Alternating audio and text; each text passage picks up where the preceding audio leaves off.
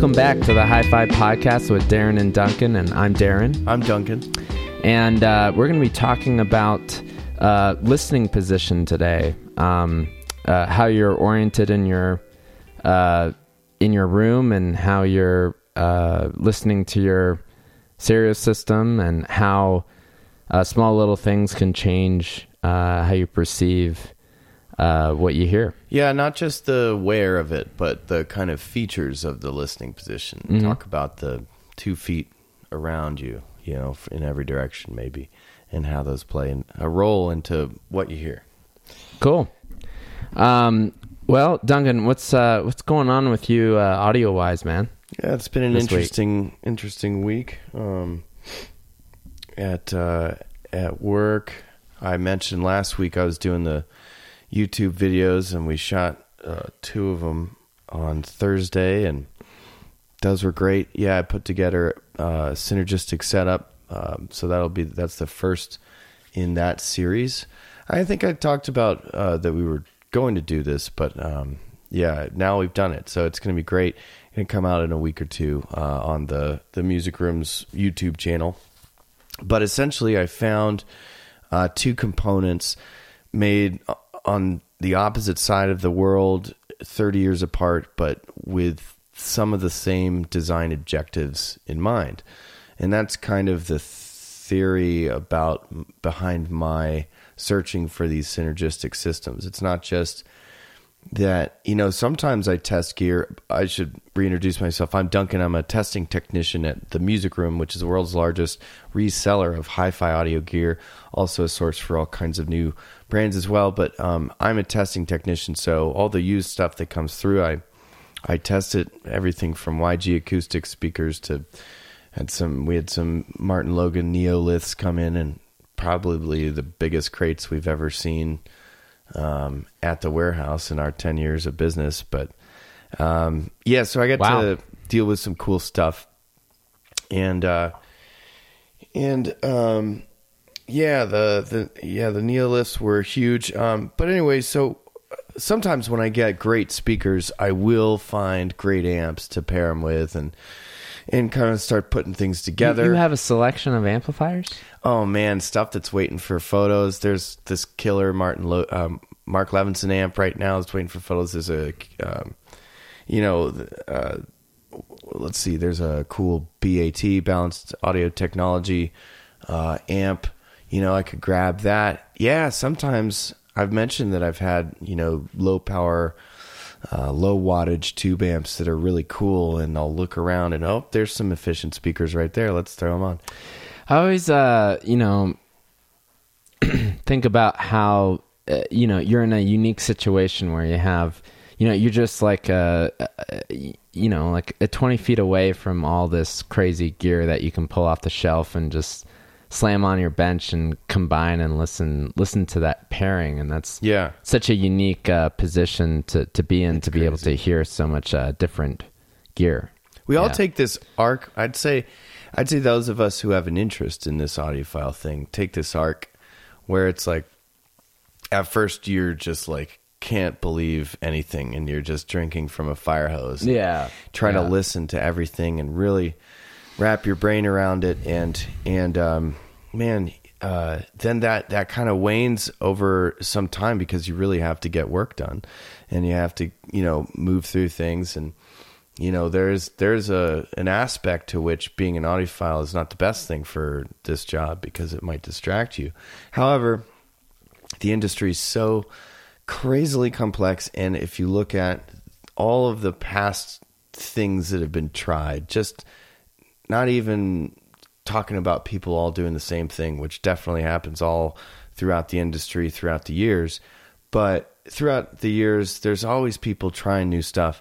And you magnify that across the breadth of, of, of the history of audio, um, you know, we do get more modern stuff than, than vintage, but you just have to be nimble minded enough to like be ready for some weird features when they show up and, and like try to understand these pieces of gear um, from the posi- perspective of like junkies of that brand that are looking for that thing. So you need to know you know, if, if, if some people do, do, you mean do you mean fanboys? Fanboys. Some people, some fanboys will educate us on on the such fine little points that that that we yeah. missed or something. Yeah, it's yeah. like that thing is missing from me. this one. I have one of these, mm-hmm. and we're just like, there's no other way we would ever find out about that. Yeah, yeah. Something I was uh, searching for today, I ended up having to um, call up a or uh, email a like a regional sales manager and then talk to the engineering department of a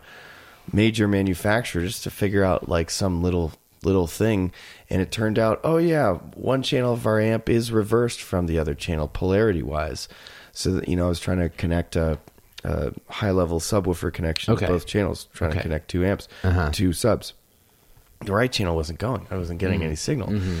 and i'm like why and so yeah it turns out that the the black negative post on that amp is actually carries the signal and it's only on that channel but it's but then it's inverted right? So it matches the other one. So then my question was, well, did he double invert the other one, like to match the timing? Like I don't get this, um, but apparently it was it was the best way to do that. For well, I, I should I should mention this is the amp. It's the NAD M33. It's very popular, okay. popular amp right now. It's made in a very specific way, so it's the Purifi amplifier modules, right? Right, using right. the Eigentakt, you know, technology, and so it's a brand new amp. So yeah, it was just like, how does this work? And then I, uh, and so I did all this research and found it, and also realized in my searching online, nobody's talking about this. Like, if you want to connect two REL subs to an M33, you've got to actually do it a little different. Um, you know, I'm in, I'm in the process of really thoroughly double checking before I think maybe we might make a video about this. But the idea of of like that that you connect the the the hot leads on the speak on cable for the REL. So red and yellow you connect them together and then you connect that to the black binding post to the right channel but on the left channel you connect it to the red binding post. That was just very interesting news to me. But anyway it just i think it's a great example of like how you just never know. Like people are really trying I mean, you're a very creative designer. Uh, Darren Myers uh, is a senior analog design engineer at PS Audio, and some of your designs are really kind of, you know, breaking the mold or, or thinking about things from a different perspective. So, yeah, it makes the testing job and in, in, in wanting to present a listing for somebody as accurately as possible. It makes it tough. So mm. anyway, you go through this this this these trajectories and then and then you come back to um, you know years of this fills your brain with so much information about all this different products over the years. And um, you really start just really respecting the industry the the way people experiment with stuff. It's I, I I love my job. I love being an audiophile. I love this hobby. I think it's so cool on so many different levels. Yeah, especially when you're able to sample so much too. You know, it's you know, because of that that I have respect too, because some of the stuff mm. does what they say it does, or it really sounds better than other things. And mm-hmm. yeah, you have to, you have to be, you have to admire that stuff. Yeah, and then and then your perspective of taste, you know, comes into play as well, like where you get to um, say, uh, you know, I think this might be great, but it's not for me. It might be yeah. great for someone else you that has go, a different taste. Or I think this type thing might be great with another piece of gear. Yeah, all, all kinds of stuff. Yeah, yeah, yeah, and combinations. Yeah, we, sure. We talk about people's taste all the time. Oh yeah. You know, when we're yep. talking about when you're evaluating a speaker and you're like, well, that top end, hmm. I could see that some people would really like that. Mm-hmm. I couldn't live with that, but I could see some people would. Mm-hmm. And anyway, yeah, we go through that. Um, yeah, it's fascinating.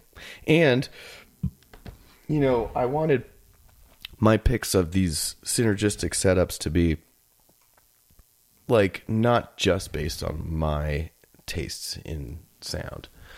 You know, um, I do believe that all of the years of experience and all of the experiences that I bring to everything, you know, from recording to everything, um, gives me a perspective of like what is good sound. Um, I think I have a pretty mature perspective on that and and take on that. um, it's like fine art. It's like you know, the people with the most expertise and time have have the best uh, right to say that this is excellent, and they can explain it. You know, and that's similar to that kind of thing. I think so. When we think about um, artwork, we think about you know the different forms of art, as in you know painting and music and writing and all those forms of art are so old. Um, but the form of reproducing uh, something like sound is so new.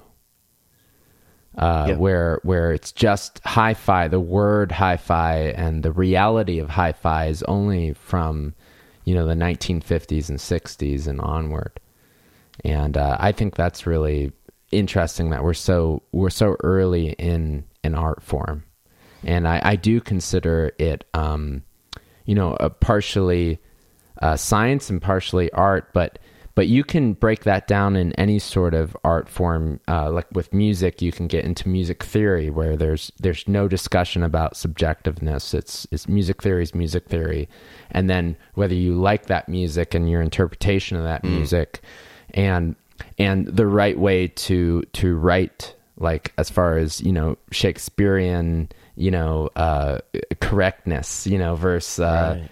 Versus something that is uh, yeah talking. more more out there you know it's it's the same thing about yeah. with with audio when we're talking about you know objective and subjective views it's yep.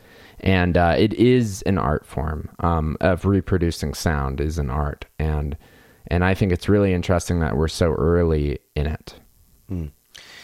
So yeah, those are uh, that's what we did. Uh, that's the synergistic setups video. You know, interestingly, we we cast out a, a pretty big web and la- asked folks what they want to see, and that was the biggest response we got was people want to see, you know, handpicked um, stuff that works together, synergistic setups. That's just that's it. It's not or pairings. It's not even a whole setup. Mm-hmm. Um, it'll be like two or three components just to keep things manageable in terms of around your head and, and understand the, what's going on here. But yeah, so it's really exciting new um, video feature that I'll be I'll be doing regularly. Very cool. Um, in my own setup, I was doing another video about the audience power conditioner um, that I was listening to for a few weeks, and um, when I took that out of the system, I also took out my Dectet and I think you came over and we were listening.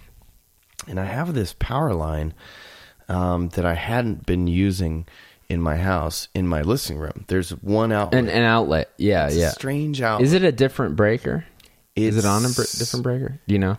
I don't yet. Uh, okay. Well, some a listener suggested that I get a device that intentionally breaks the breaker, so you just put it in there, it'll break it, and then you can go see what it is um, and that that helps you identify like where you know the circuits are okay. at your breaker. So That's that was thank you for that suggestion. Hmm. Suggestion by the way, that was great. Um, but what I know about this circuit is that uh, the um, the outlet is controlled by a switch near the front of my house. And what I had known, other than that, the only other thing I known about it was that when I put one of my noise harvesters, and yes, I have one of those blinking. Actually, I have two of those blinking noise harvesters from PS Audio. They're not the only ones that make that. There's all kinds of companies that make these like little noise suppressors or whatever. And they mm-hmm. convert the the supposedly the high frequency noise to blue LED light. Anyway, um, I'd get uh, a very different rate of blinking on this on this one outlet um, the one that's controlled by the switch. Almost nothing. And I, oh, almost the, nothing. The other ones I get lots of blinking, right? And okay. I don't have any dimmers in my house, but you know it's a house. got a lot of stuff going on. So. Yeah. The problem is, is, is, it was controlled by the switch, and so I didn't want somebody to be able to turn off my my system. If, yeah, that's that's not good, right? So what I did was um, I actually swapped the outlets the other day because the curiosity just kept nagging at me and uh, and I did another hot swap of my uh, Furutech outlet But this time I had to hot swap two because I was switching two outlets. You know, Yeah. Did you shut the breaker off this time? that's what I mean by hot swap. I, Oh, jeez. I am not doing this safely. Let me just be clear to everybody. I have thick leather leather gloves on, and I do things very slowly and carefully, and it's not safe. So don't do what I do. I'm just lazy. Anyway, um, so I Oh, did it, boy. And uh, and what I noticed pulling this outlet out is that the bottom actually has uh, positive, negative, and you know everything looks right. Black cable is the hot, uh, white cable is the neutral, and then of course there's the ground. But then there's this red cable in there, and and there's a lot of wire just jammed into the back of this outlet like housing, right in the in the inside, and there's all these like like um, parallelings and like and like groupings Yeah, and yeah, gangings yeah. of stuff. Yeah. mhm. And the upper outlet has only the hot connected, no neutral. But there is a earth ground to the to the outlet body. So I was like, uh, is that right? And yeah, you can power stuff apparently without a neutral. Um, uh, I've been doing it. But anyway, I noticed. So I think that the switch is only for the top outlet, actually, and it's not for the bottom outlet. Yeah. It's weird. Anyway, Hmm. I moved my whole system over. I did some research. I came away with the conclusion that I will not use that top outlet just because I'm I don't need it and I just don't want to mess with like what is going on here and trace things back. The guy who lived in uh, built this house actually was a scientist and he had a bunch of os- oscopes and like stuff downstairs and you know, I can see signs that he was doing some electrical stuff here, but I I have no idea.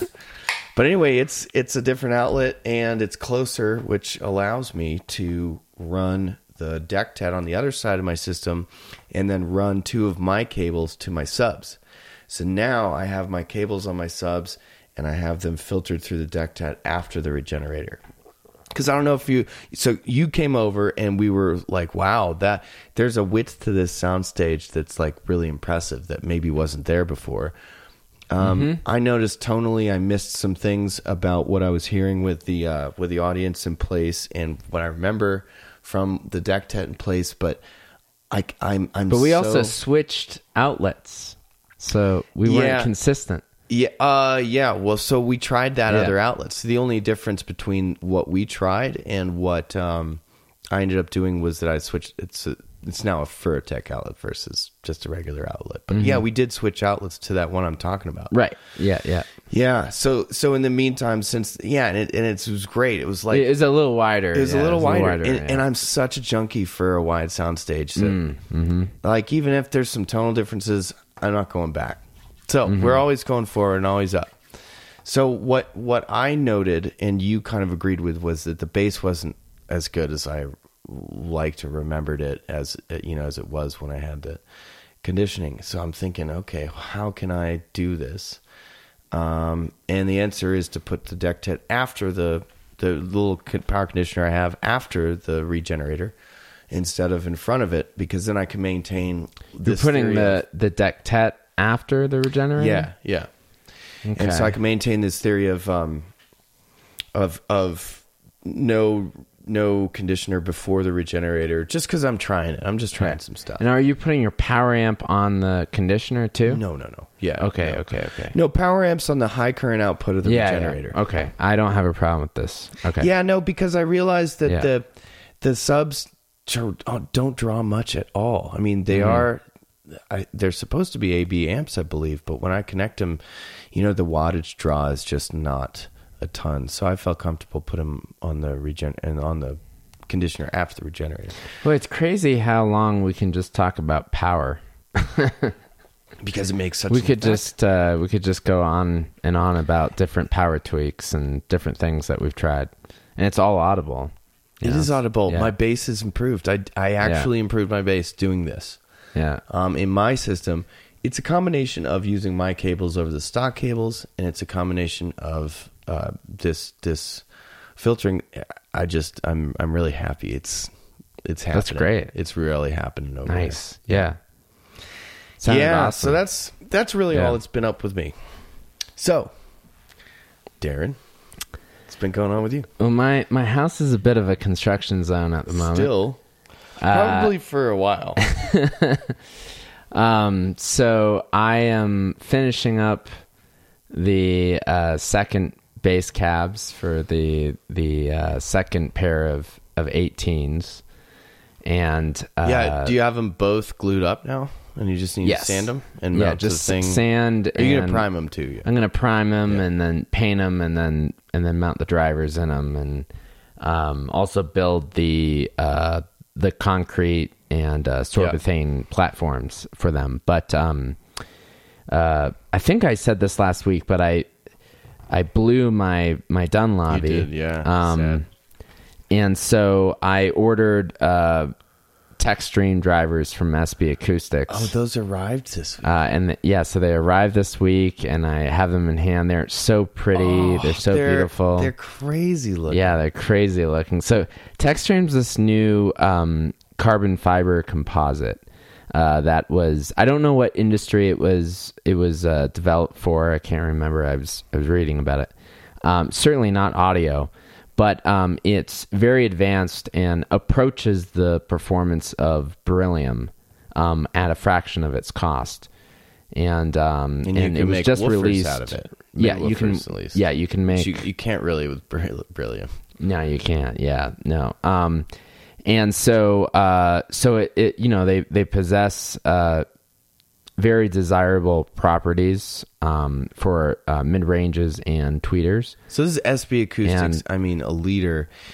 Yeah, you and know, and you, they don't have anything to do with TeXtreme. Uh, TeXtreme is actually they're they're doing business with all these top pro audio companies. Like Eminence just put out a uh, TeXtreme compression driver too. Mm. That is absolutely just bonkers good bonkers crazy low distortion wow. and and flat. And so TeXtreme is is probably uh, one of the newest uh, speaker technologies that have come out during the, um, the you know the pandemic wow. and kind of like Can't 2020 wait to hear uh, what our um, speaker expert Chris has to say about that. Yeah yeah he's you know the look of them reminds me of the Vandersteen carbon drivers. I don't know if they are TeXtreme are, are similar, but just has that like large checkerboard kind of like mm. look at it from different light and it kind of but yeah and then you you you lightly gently tap the, the your drivers because mm-hmm. I did get a chance to yeah, touch yeah, them yeah, yeah, and yeah. and it's like you can hear the rigidity it's like the thinnest yeah. aluminum or the most mm-hmm. stiffest aluminum or something it's Extra it's light. ultra rigid and then you look at the uh, frequency response of the driver, like this is like a five inch, uh, you know, mid woofer, and they don't break up. Um, and it's it's it's amazing, you know. They're that's the problem with uh, a lot of you know aluminum drivers and also uh, you know uh, uh, Kevlar and, and and very rigid type of materials is that they they may have a higher breakup point but when they break up, it's it's a disaster. Yeah, and it's very audible. And right. so that's where the industry started going back to paper and started really innovating right. paper cones. Yeah, which um, it was quite amazing how far you know we've taken paper cones like yeah. the ScanSpeak Revelators, a paper cone that's right. you know reference level performance. Uh, SB Acoustics with their uh, Egyptian uh, papyrus mm-hmm. uh, paper cones, uh, which are in uh, uh, is is kind of like the cone that that Wilson uses for the most part. Um, you know, it's uh, it, it's it's very interesting how that how that breakup happens. But anyways, TeXtreme is is very rigid, but it doesn't have that horrible breakup hmm. uh, characteristic. So uh, it's going to be interesting to see how what these bring to the table and and integrating them into the Dunlavy design. And then uh, Chris is uh, going to be designing a crossover for the Dunlavy. Yeah, crazy. Yeah, so, and you had mentioned last week that uh, just a little tidbit about about the way that that the Dunlavies were set up is that the mid range they they kind of relied on the inductive properties of the that mid range driver. Yes. So yeah. now when you switch it, you know, as we as I think you mentioned last week, you're actually going to add inductance here to like replicate. You're trying to do the same we things are. with different uh, materials. We're trying to replicate the same frequency response. There's no doubt about it. Yeah. Um, you know, the the driver pick from John Dunlavy was uh, couldn't have been better at the time uh, because the driver uh, performs exactly the way he wants it to perform in the range that it needs to perform. Yeah. And then his crossover for the mid range is very minimal. It's it's Right. it's almost like the way I've put it is he's almost shelving it. It's not necessarily like a a, a, crossover that has a slope that continues to go down. It's just kind of like a shelf, like a it, Yeah, on the especially on the bottom end Yeah. is just like this little shelf. Well, you can learn something from that, and you have. Um, yeah, yeah. Is is that he used the enclosure of the mid range? yeah, and the and the properties of the driver itself. Yeah, to to, Yeah. to and then and then I guess the shelf was just this the tiny adjustment he needed to do to just kind of To push get it it, over the push edge it, and get yeah, it to happen. and get the frequency response right. Yeah, yeah, crazy. It's that so cool. That's uh, so. There is one one flaw in in it all, and that is is that whenever you have high driver inductance, that inductance actually causes modulation in the driver, so it causes distortion. Yeah. Um, and so ideally, you'd want a driver that uh, goes uh, all the way out, and then you actually add the inductance externally with a you know an air core inductor that doesn't distort and doesn't have hysteresis distortion and all that. Um, Probably with a similar DCR to the original mid range, or maybe to that. It doesn't it doesn't have to be just because we're we're completely redesigning the whole crossover. Um so but uh It's so cool. uh you know so it's somewhat of a what we're doing is we're we're taking the speaker from a Dunlavy design uh to what I refer to as perhaps more of a Richard Vandersteen design. Hmm. So, you know, it's just using drivers that are inherently yeah.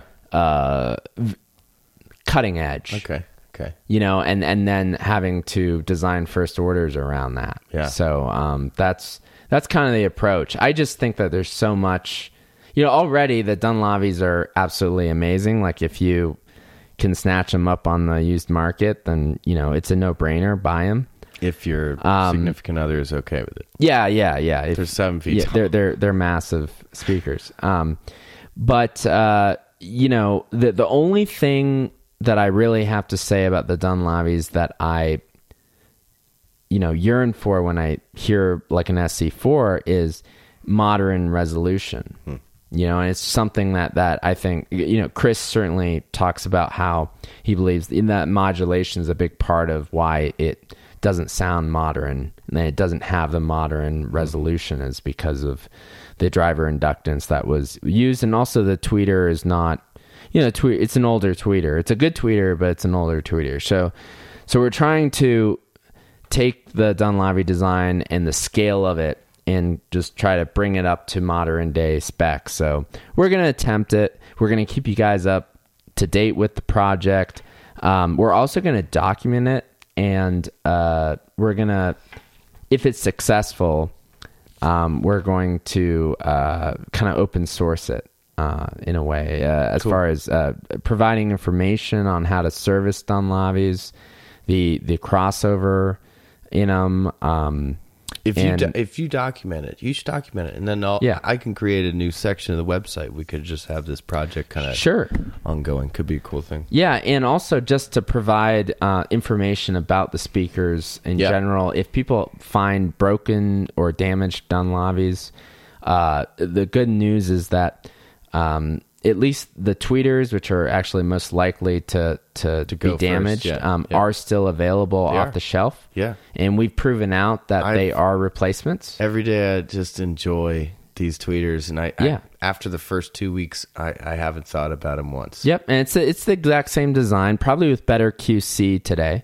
um, given the advancements in in QC uh, technology, um, and uh, and and so even in the crossover, uh, I could provide the crossover schematics. Um, just so that just to support people who want to maybe make uh, modifications to their crossovers and all Those that kind, of of stuff. So- resources are so invaluable. yeah, we need to keep uh, you know something like this intact because uh, these were special designs. yeah. So Gosh, that'd be so useful to somebody like me who's constantly researching stuff just to make sure they know what what's what. And you Yep.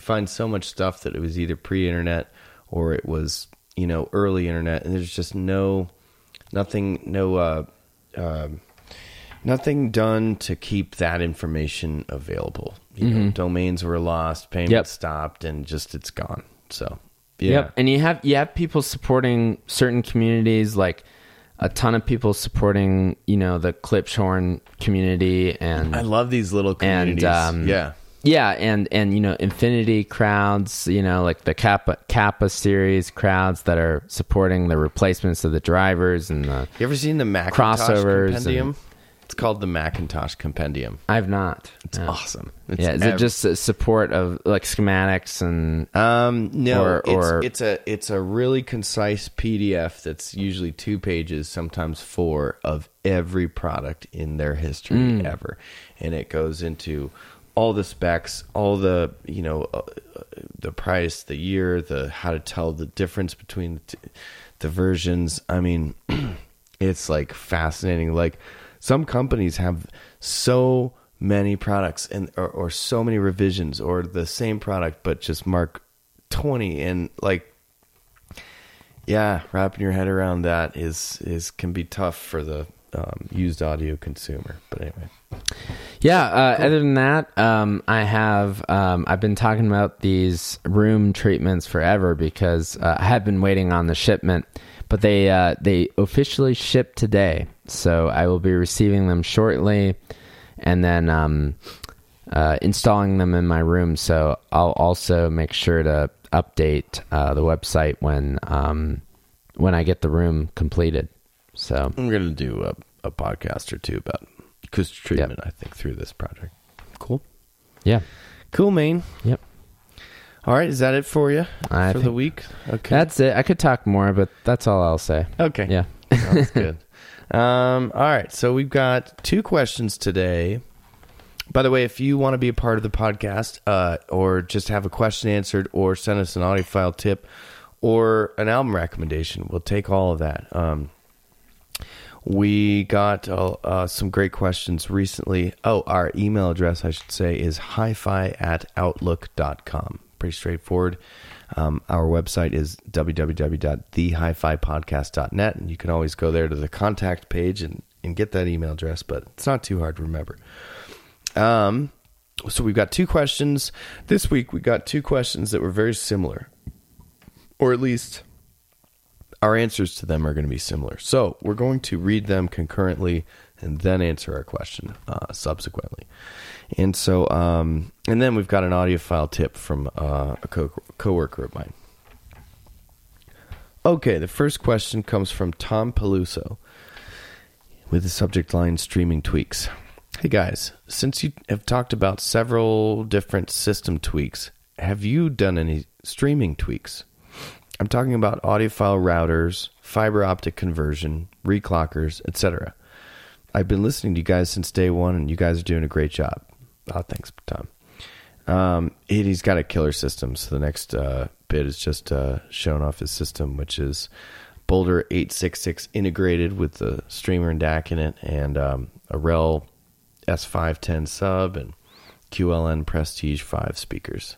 Just looks like such a cool setup. Really cool. Uh, um, just like an artistic look, and here's some mosaic stuff, and love it. Um, okay, and then Mike Glavin wrote with an email question uh, with the subject line DAC slash digital setup. Hey guys, just listening to your latest podcast, Darren mentioned several times that he's beginning to strongly suspect that the general understanding of obtaining great audio through digital components is still essentially in its infancy, and that RF and other noise sources are the true bane of digital audio.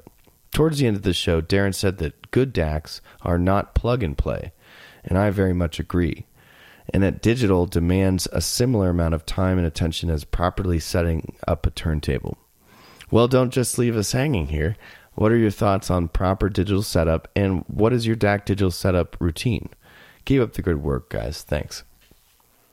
Well, thanks, Mike, and thanks, Tom. And uh, yeah, very similar kind of questions, and and gives us an opportunity to talk about what we are doing and what we've done before and what we've experienced. Darren, why don't you go uh, start us off here? Yeah, so um, you know, I, I, I, very much so agree that uh, setting up a a great um, digital setup is very similar to setting up an analog setup, as in all the attention to detail in every aspect of the chain. Yeah. Um, and it may not be completely um, similar in the sense that one is, uh, you know, thinking about RF and thinking about uh, the correct components, and then setting up a good turntable is is a mechanical exercise and and an exercise around precision and alignment. Um, but but they're somewhat uh, they they can be compared because uh, they're both not plug and play, and uh, and you know as soon as the especially when digital gets very revealing, uh, we start to hear all these uh, all these things in the digital change that chain that's not right. Um, and noise is one of those. Uh, jitter is another. Uh, jitter can be um, uh, rejected, uh, which means essentially attenuated with your PLLs uh, through um, yeah PLLs, um, which are phase lock loops, which uh, kind of synchronize the incoming signal and can reject certain amounts of jitter. Uh, I don't want to say it's it's a hundred percent rejection, but uh, they do certainly help uh, with the rejection of, of jitter, and we can we can measure this. But but as far as noise goes, uh, it's something that we don't we can't quite measure just because of the complexity of the system. So uh, in engineering, we have kind of like a saying of if you go hunt for it, you'll find it and uh, mm. that's kind of when we're talking about RF. If you want to go in there with a spectrum analyzer with a probe, there's all these different probes that cover different frequencies. There are current probes, there are voltage probes. You go in there and you start hunting for stuff, you're going to find something hmm. in the in the cleanest FPGA that's hmm. ever been. Hmm. You go in there and you want to find some noise. You you're in luck because you're going to find some freaking noise, right? So it's a very hard thing to quantify noise. But also, uh, like you say, because of the position in the complicated system, it's like RF entering the DAC is is hard to wrap your head around that effect since it's also going to go through the other components connected to the chip. Yeah, yeah, exactly. And so w- when when you think about the system as a whole, let alone just a single component that you're trying to isolate and uh, quantify in a, EMC perspective, um, it's it's incredibly complex. Where you're just better off using your ears. Uh, mm. Certainly, by the consumer perspective, whether you don't have any control uh, over how this unit was was designed from an RF perspective, right? But you you must optimize what you have, and um, and so there there are ways to do this and uh, well stre- dedicated streamers were a huge leap over using a computer that's directly connected to a DAC right mm-hmm. I think that's yep. widespread knowledge now that well most of the connections you know, would be USB so it's a combination of we're talking about the problems with computers and the problems with USB and also the problems with USB mm-hmm. and computers right the the power supply, noise, the all that kind of stuff. Oh yeah, yeah. And the computers aren't really, you know, designed for audio. You know, they're designed to process information and if if you have a noisy clock on a computer, uh, it doesn't change uh, the the rate at which you can process information. So it doesn't it doesn't matter um, to Apple unless they pass you know their EMC guidelines. Um, uh, but in audio, uh, we we strive for even more than that. We strive for the absolute minimum um, amount of RF, uh, you know, hash being exposed or created um, or emitted from the system, um, because we know that that's going to uh, translate to to sound quality. Um, and so, uh, you know, we have many different options today. having a great streamer is a no brainer, and I think you know most people realize that. Uh, I've been messing around with an interesting device um, from uh, Matrix Audio called the uh, X SPDIF two. Yeah.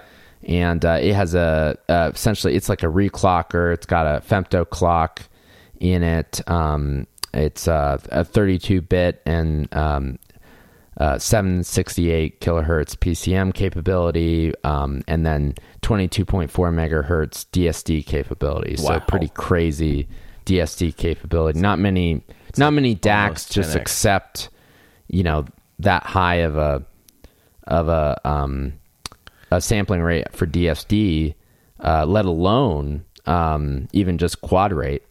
A lot of DACs don't even accept quad rate. So where does this fit in your rig? It, does yeah, Ethernet so- go into it and then SPDIF comes out? Yeah, so right now I'm I have it set up through um yeah, I know, horrible. Uh a Mac Mini uh connected to the uh Matrix uh, via uh USB. Okay. And then uh that's asynchronous uh synchronization on the USB to then any output whether it's they do offer I squared S output which is very interesting especially for direct stream owners. Yeah. Yeah. Um, it's a very interesting output. Um, well, for 19 conductors. It's the expanded version of SPDIF. yeah, and, and so and then then you have well. um, then you then you have your single-ended uh, SPDIF connector, and you have Coax and and you have a um, and you have a a uh, uh, AES EBU AES, okay. uh, balanced connection output too. great. And so that's uh, recently I made um, a change between uh, using an AudioQuest uh, Cinnamon HDMI cable, which is Via I squared S. Interesting. yeah I squared S. So Okay. I was going. I started out I squared S, USB to I squared S. and then I switched it out for um, an EBU cable uh, uh, that is the WEL Signature uh, by AudioQuest. Is that which is that sounds like an the ent- entry absolute- level? Is that an entry Uh, level so- cable from AudioQuest? the WEL Signature is the the top. Sounds like an line. entry level cable. Oh, Um, oh, okay. Yeah, so I'm just kidding. I'm so that just that kidding. would be It's- the the the William E. Low it's the signature. so it's the it's, the, top. best that they make. It's uh it's worth more than the amplifier that I'm powering the system with. It's with. true. Um, but, But, you, know but what? You it's started texting me unbelievable. about this cable. It's unbelievable. I mean, compared to the cinnamon, which I believe I might be wrong by this. I think it's about four hundred a four hundred dollar HDMI. Yeah, but it's not The- just HDMI. It's it's the fact that it's it's I squared S, so it's the origination, the originator, the OG of SPDIF. The what yeah. comes off the drive is I squared S, and then they reduce that to SPDIF, and so it's like this should be better, right? Because it's like okay, on one hand, on one side over here we have the cable, Mm-hmm. and on the other side we have the format, and it's like in this case the format should really prevail, right, and be better than the AES. Yeah, you know, I I don't know what to say about it. But Well, the- but you're using your ears, which is what This, tells um, us what actually is. this cable's amazing. Yeah. That's I know it's expensive. I know it's absurd. Um, you know, when when it's down to a you know budget system, it's not practical. I realize that. Um, when you're talking about a very serious system where you have, you know, a lot of money invested and a lot of time invested,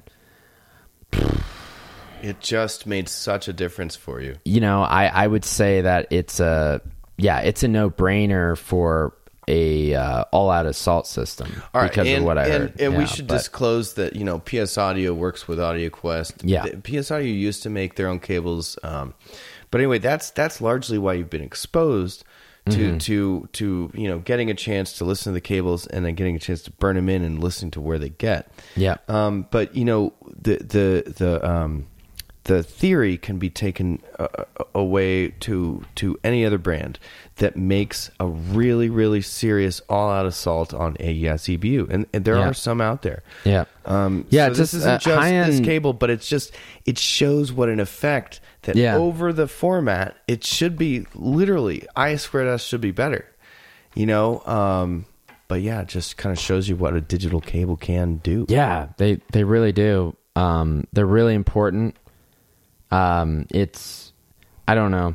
You know, I, I always go into this with an open mind. Um, but I will say that I'm there's something innately in me that is skeptical sometimes, you know, about this stuff. Yeah, we should be. I think it's um, we should. I think it's it's healthy. Yeah. Um, yes. but but then uh, you know, I've I've um, you know, I've trained my ears to be somewhat agnostic to to whatever it is because you know it is what I do for a living and Yeah, it's not evaluating. it's not really uh, there's no like ego based uh, part of it or there's not you know money sunk into it or something like that. I'm just trying to see what what it gives. yeah, and your whole interest is based around improvements and, and possible achievements in science. Frankly, right Yeah. and and, and i uh, this is uh, this is serious what it brought to that system but the matrix too is great like if you if you if you have a um you if you currently have a computer that you that you have hooked up to your DAC and you're currently running you know your Just USB computer straight. USB straight to your DAC. Yeah. I think the Matrix is what? How much money is it? It's we it's looked like it up. It was four hundred. Yeah, four or five hundred bucks. Yeah, I mean, and- that's a no brain. and you That's a were- no You brainer. were raving about this Yeah. thing for months. It's basically like re- revolutionized your digital rig, you know? right which Yeah. which is uh, i will say isn't very very good i should have Well- a really nice streamer Well, currently, but but, the problem don't. is you can't get an Ethernet cable into here because your modem's in the other room. You do have Mm-hmm. a DirectStream Junior in here, which has a built-in streaming DAC, a bridge inside Yeah. of it. Um, the, the the matrix is better than the bridge you- oh, Yeah. you've done the tests. yeah yeah it's better well, than the bridge have you have you tried a a well signature Ethernet cable into the bridge? I don't think you have. they or probably the don't the even make the, that. the uh, it would be um, diamond Okay, uh, at that different. point yeah Well, I I have um, experimented with upgraded Ethernet cables before. Yeah, and I I've been shown the differences in that in that as well, and um, I was massively skeptical about that, but Yeah. I've I've heard the differences even in that, um, and there's some nuances there. You kind of have to make sure that you're you know you're going directly from the router to your source using those cables. Uh, Yeah. You don't want to use you know like a, a, a hundred foot Belden and then you know two meters of diamond you know uh, Ethernet. So. You know anyways, what's funny is I've I've done some experiments where you put a little bit of a nice cable connected to a pretty normal cable. well that's what we do with power cables. Y- yeah, except, that is except there's miles. That's a good there's point. miles of Oh, cable, that's and then we put point. this one meter of cable, and it changes everything. And so, this is just where it's it's crazy. You know, I I don't know. I Well- can't explain. I don't have all the answers. That's what I have to say. But but I listen to the stuff. And and I uh, when it makes an improvement, I stop thinking about the system and I start you know getting into the music, and that's when I know it, you know I'm on the right path. And uh, well, the Matrix is one hell of a deal. You can you can uh, upgrade the um, power supply in it so that you're not running off of uh, what we call the V bus, which is the five volt power line on the on the USB cable, Yeah. and you can you can actually put a linear power supply into it. Um, so you can make various up upgrades to it, and I think for the price, this thing is is made out of like a billet of aluminum. So it's it's actually it's real milled nice. Yeah. aluminum. Yeah, and they're seen it. selling it for like four or five hundred bucks. It's crazy. Um, a cool product. So so anyways, great product. If you are running a computer um, setup, I'd recommend uh, upgrading and using um, the, the uh, from Matrix Audio that the X SPDIF two.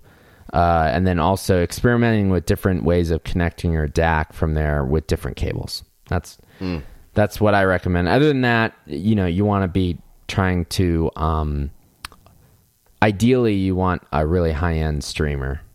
You know, ideally.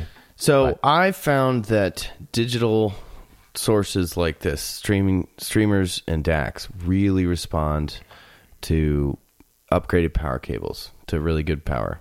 Um, I've found that it responds to. I, I have had success getting an uh, upgrading my Ethernet cable into my streamer. Right now, though, I it's a hundred foot run, so it'll It- be a minute before. Isn't the power thing on the streamer crazy? Yeah, yeah. Like, like uh, it's it, it, it- even the damn streamer. not. Not not all streamers though offer, I guess, an IEC jack. So I'm just thinking about the the typical bigger component ones like the Auralics and the Aurenders Yeah, But and yeah, I Innuos d- does too. and Innuos. Uh, Yeah, there's a whole bunch. Yeah, I've heard uh, power cable changes on that, and I'm just absolutely blown away. I don't know. Um, It- it's someone crazy. explained it to me one time. That's just like the the better a power supply is, the less it really responds to uh, a cable that's focused on like noise rejection and that kind of thing. well, you know, uh, again, the you're talking about RF return currents too. Hmm, So you got to think about the inductance of the contacts of this cable back to where the the the currents need to be returned, which is the green wire, yeah, right? Good point. And so if you have inductance there, the currents Hmm. Want to flow in a different direction. And that's yeah, because that's the not good. chassis of these devices is going to shunt uh, shunt the RF to ground, right? Uh, Well, they that's what you want yeah, okay. to happen. Yeah, right. But if you have inductance on like for instance that third pin, yeah, then right, that's point. bad because any sort of you know Y capacitor or any sort of common mode capacitance that's supposed to be shunting this frequent this high frequency to ground and making those return currents uh, go through the through through the earth ground. Uh, they're not going to want to go that way because there's there's too much inductance. So the Hmm. impedance at high frequency is going to be very high. So it's almost going to look like an open circuit. Have you ever looked at a ground, just a typical ground on an oscilloscope, just see what's there? Um, you know, really, what you need to do is it, it's more so you'd want to um, look at it with a uh, some sort of impedance analyzer. You know, like because the the O scope. I didn't mean for the impedance of the connections, like what you're talking about. I Hmm. meant just the just whatever's on the ground. Oh, on the ground. Oh, Just you can do that. Oh, about, sure. like, yeah, you. it. Oh, yeah, absolutely. Yeah. yeah. You can um you can compare ground voltages uh Well, you can through an the through an O scope, and you, can, see, the, voltage. I ground guess you noise. can see the alternating current. Yeah. Then Well, that's the uh, y- well when you so whenever you have impedance in the ground path, that means that you probably have a voltage across that impedance if you have a current through it. So what you Okay. do is is you can use an O-scope to to look at uh, the voltage waveform over a certain ground path. gotcha. Yeah. If there's a current, there's going to be a voltage. Yes. Yeah. Yeah. mhm. Uh, if there's an impedance, right? So you need you need an impedance Oh, if the there current to create yeah to moving. create a to create a voltage. Okay. You need you need the, an impedance. Ah, you've lost. If me. we I don't know. okay, well well you know uh, so so I uh, mostly got what you were saying. yeah so going. so that's what ground loops are is when we have when we have an impedance between two Oh, I see. Ground okay, okay, okay. references. I just needed to um, Align and, my and you head the you right way. flow you Yeah, I flow a current through that impedance you're going to develop a voltage because you're going to get voltage drop it's Yeah. just it's ohm's law but applied to the AC, AC sense Hmm. So um so you know at, at certain frequencies there's going to be a, a varying impedance through that ground and so maybe you have almost zero ohms which is a short circuit uh, at DC. Hopefully you do, uh, and and perhaps you even have it uh, at 500 hertz, but at 500 kilohertz, crazy. You you may not even have it it, at five. it it may be into the ground. it may be highly inductive, which means that its impedance is very high. It's like putting a big resistor at 500 kilohertz or one megahertz, um, let alone 10 megahertz now. so you it's know? not like the energy goes somewhere like it's converted. It it just doesn't. The current doesn't flow. Like Well, the, the, the current flows, but the uh, there's a voltage that is that is uh, Yeah, but- displaced over that. But you're ex- explaining that it's it's a different f- flow of current at different frequencies, right? I mean, you, you get that you higher and higher that and you higher have. I, I'd rather have an I'd rather talk about it as in uh, impedance that you have You have okay. uh, varying impedance versus frequency. I'm just trying to understand this, but and, and you're, you're saying that yeah, that the, the higher frequency you go, the, the the less is going to make it to the ground. Uh, it doesn't want to, you know, it wants to uh, electricity wants to go to the path of least resistance, right? Uh, true. Yeah. Uh, like look at lightning, you know, right. like for instance, it, it, wants to find the path of least resistance. Um, it, it's the same thing at, uh, with with uh, with RF. Uh, it wants to flow in the direction that has uh, the lowest impedance. Gotcha. Um, and and you know when you have impedance, the flow of current is impeded. Mm-hmm. Right, so that's where right. that comes from. Is that it? It literally doesn't want to flow anymore. You, you transfer it to a voltage drop that is over that impedance, hmm. which then you could measure in a voltage sense across across that those two ground references. That's what I was talking about. Well, but, you can you can go to engineering school like Darren did, or you can use your ears and uh, yeah, and and realize that a yeah a, a well designed, a better designed power cable can pay dividends on even these digital sources that are purely digital circuits. You know, um, what else have I experienced? Yeah, I've done reclockers. I've done the USB reclockers, the mm-hmm. Jitterbug and the Uptone Regen, and then PS Audio Zone LANRover, um, mm. the name of which I came up with. Actually, that was fun. Um, did you? I did. Yeah, yeah, nice. that was me. And uh, that was a, that's a clever one. That's that a clever a, one. It was such a great product, and I, I don't think anyone ever tried what I ended up trying it, it, suffered from uh, not having all of the right USB certifications. So as the USB like evolved in the Mac OSs and stuff like that, it ended up uh, causing some issues. And it was one of these products that was a great idea, actually did what it said it wanted to do, but uh, based on another industry and all these changes and that kind of thing, it, it ended up not being a great product, and PS Audio shelved it. But before they did, I hooked three of them up together. yeah, that, I remember that. I remember that. so yeah. I had like so what it was was two boxes, Ethernet on the outsides and USB. No, USB on the outsides, Ethernet on the inside between mm-hmm. these products. You go USB to the first one, Ethernet to the second one, USB to the final destination. So you, it allowed you to stretch your connection from your computer to your DAC. See, this is what I'm talking about. Like digital gets tweaky, man. It, you know, it's like I it's like people an uptone regen, a, a jitterbug, and three of these things just because why not? Like, let's listen to it. And I noticed differences every time I added one of those damn yeah. things. A little bit different. The uptone regen, I find really like like an improvement in bass, and that's what really sticks out to me when I think about the Uptone Regen and what it does to USB. Mm-hmm. Then I think the US the AudioQuest Jitterbug, uh, a nice little refinement in the high end and the top end. Mm-hmm. I don't know why. It's, it's probably well, it's, it's, the reason things. is is a very complex reason. Yeah, they reclocked to different grids, and it's some sort of interaction with the way my DAC handles. Probably your mileage. Very, very, like, very complex yeah. answer there. Gosh. You could get you could get many engineers on on the topic and and try to figure that the reason that out, or we could just say that it it freaking sounds different and accept that. Um, uh, and I like it, and you know, I liked I liked two of them on each other. The USB reg- the the LANRovers. So I'd convert USB to Ethernet to USB to Ethernet to USB, and somehow that was better than just USB to Ethernet to USB. So I don't know. It's just like everything can, you know, make a difference. This is so complex what we're talking about here. Yep. Yep. The, and and Mike, to put it in in the words of like that, we're kind of in the infancy of this. Yeah, absolutely spot on. Mm-hmm. You know, so yeah, years from now.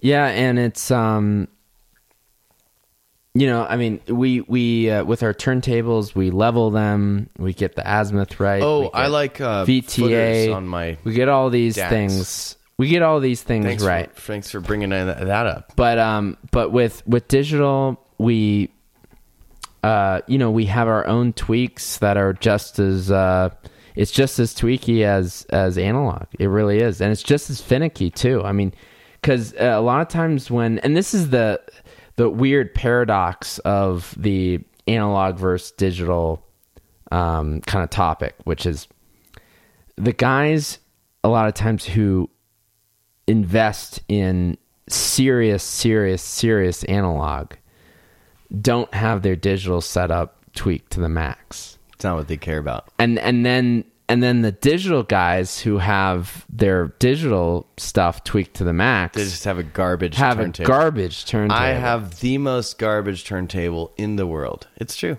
and, It's true. so you know I'm you- embarrassed to own this. and and I don't I don't mean like that. There's nobody out there that has both rigs tweaked. We're about No. to get plummeted with emails on Nah, on. I have both. I have both though. rigs. You're kind of right, you know, though. It's just, but it's but you know, just in my experience, it seems that in just being practical with being able to actually put money into Yeah, something. yeah. If your passion is is analog, you're going to dump it in analog yeah. and and then there's people who are more mechanically inclined and so they get driven into analog where they just understand it's all they understand what's necessary to set up a turntable you know they it's it's innate to them they they just get it where with digital it's this unknown they don't understand what is what they need to do to get you know good sound out of it. And even then it was marketed from the very beginning as plug and play which is which is not true. Um it, it's it's very much so uh the opposite. Yeah. so yeah, you're talking about femto clocks, you know, and you know what what is a clock? You know, we know what the clock does, but there's not some sort of you can't look at a cartridge and you can look at a cartridge and kind of know that cartridge, but knowing a clock, you know, is just a different thing. It's well they're both um strange devices. you know, both are extremely, you know, precise, you know, devices that are engineered on a precision level. Let's just put it that yeah, way. that's for sure. So, Uh, anyways, yeah, yeah. And then, uh, do you isolate your? You have isoacoustics, I think, under your both your DACs. Uh, yes, Almost yeah, at all times. yep, yep, yep. I like the uh, DH Audio Golden Sound ceramic cones. That's what I've been yeah, and and you've talked about you know mixing things up and moving away, Mm-hmm. not only using sorbothane but using other materials, which is which is an interesting idea that I just haven't really experimented with yet. Yeah, and the idea of also mixing, um, a, uh, like uh, sorbothane type of absorption with rigid ceramic type of rigidity, you know, and uh, with with the addition of a of a uh, secondary uh, platform. So we've talked about, you know, you can instead of just spiking your gear, you can spike it onto a soundboard that's made of a, a really nice treated certain piece of wood,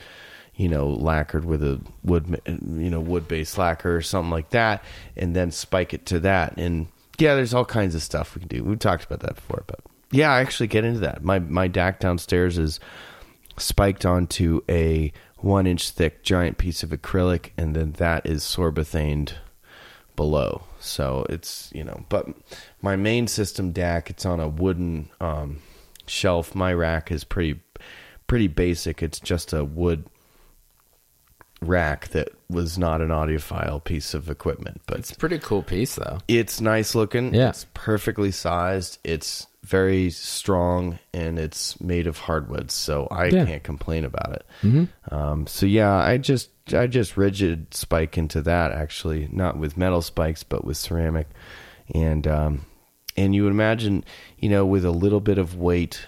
Mm, My DAC's twenty pounds, maybe the direct stream, and so you think a little bit of weight into a wood shelf would would push the soft points of these ceramic cones into the wood maybe a little bit and base it a little bit. I don't know. For getting down to the millimeter, what do you which think people about- do with analog? For getting down to the millimeter, I'm seeing like a little bit of seeding into this thing, right? So that I I, th- I tend to think that that it it carries some of the resonance characteristics of that shelf. You know, Yeah, that's. I mean, it makes makes sense, and um, yeah, I remember this. You know, I'll bring this up again. This is the second time I'm I'm kind of bringing up this point that you made one time, which I thought was very intuitive. Um, that the cables of the DAC are connected to possibly a tube amplifier that is highly microphonic. Mm. Oh yeah, I sure. thought that was such a great point. Yeah. Um, that you're isolating a device that is mechanically coupled in some degree to a device that if you were to flick those cables, you hear it through the speakers. It, uh, this generated from when I got my hearing tested one time. And I don't know if I shared this on the podcast before, but I was really disappointed in what was supposed to be a relatively state of the art audiology lab. Oh, yeah, yeah, yeah, yeah.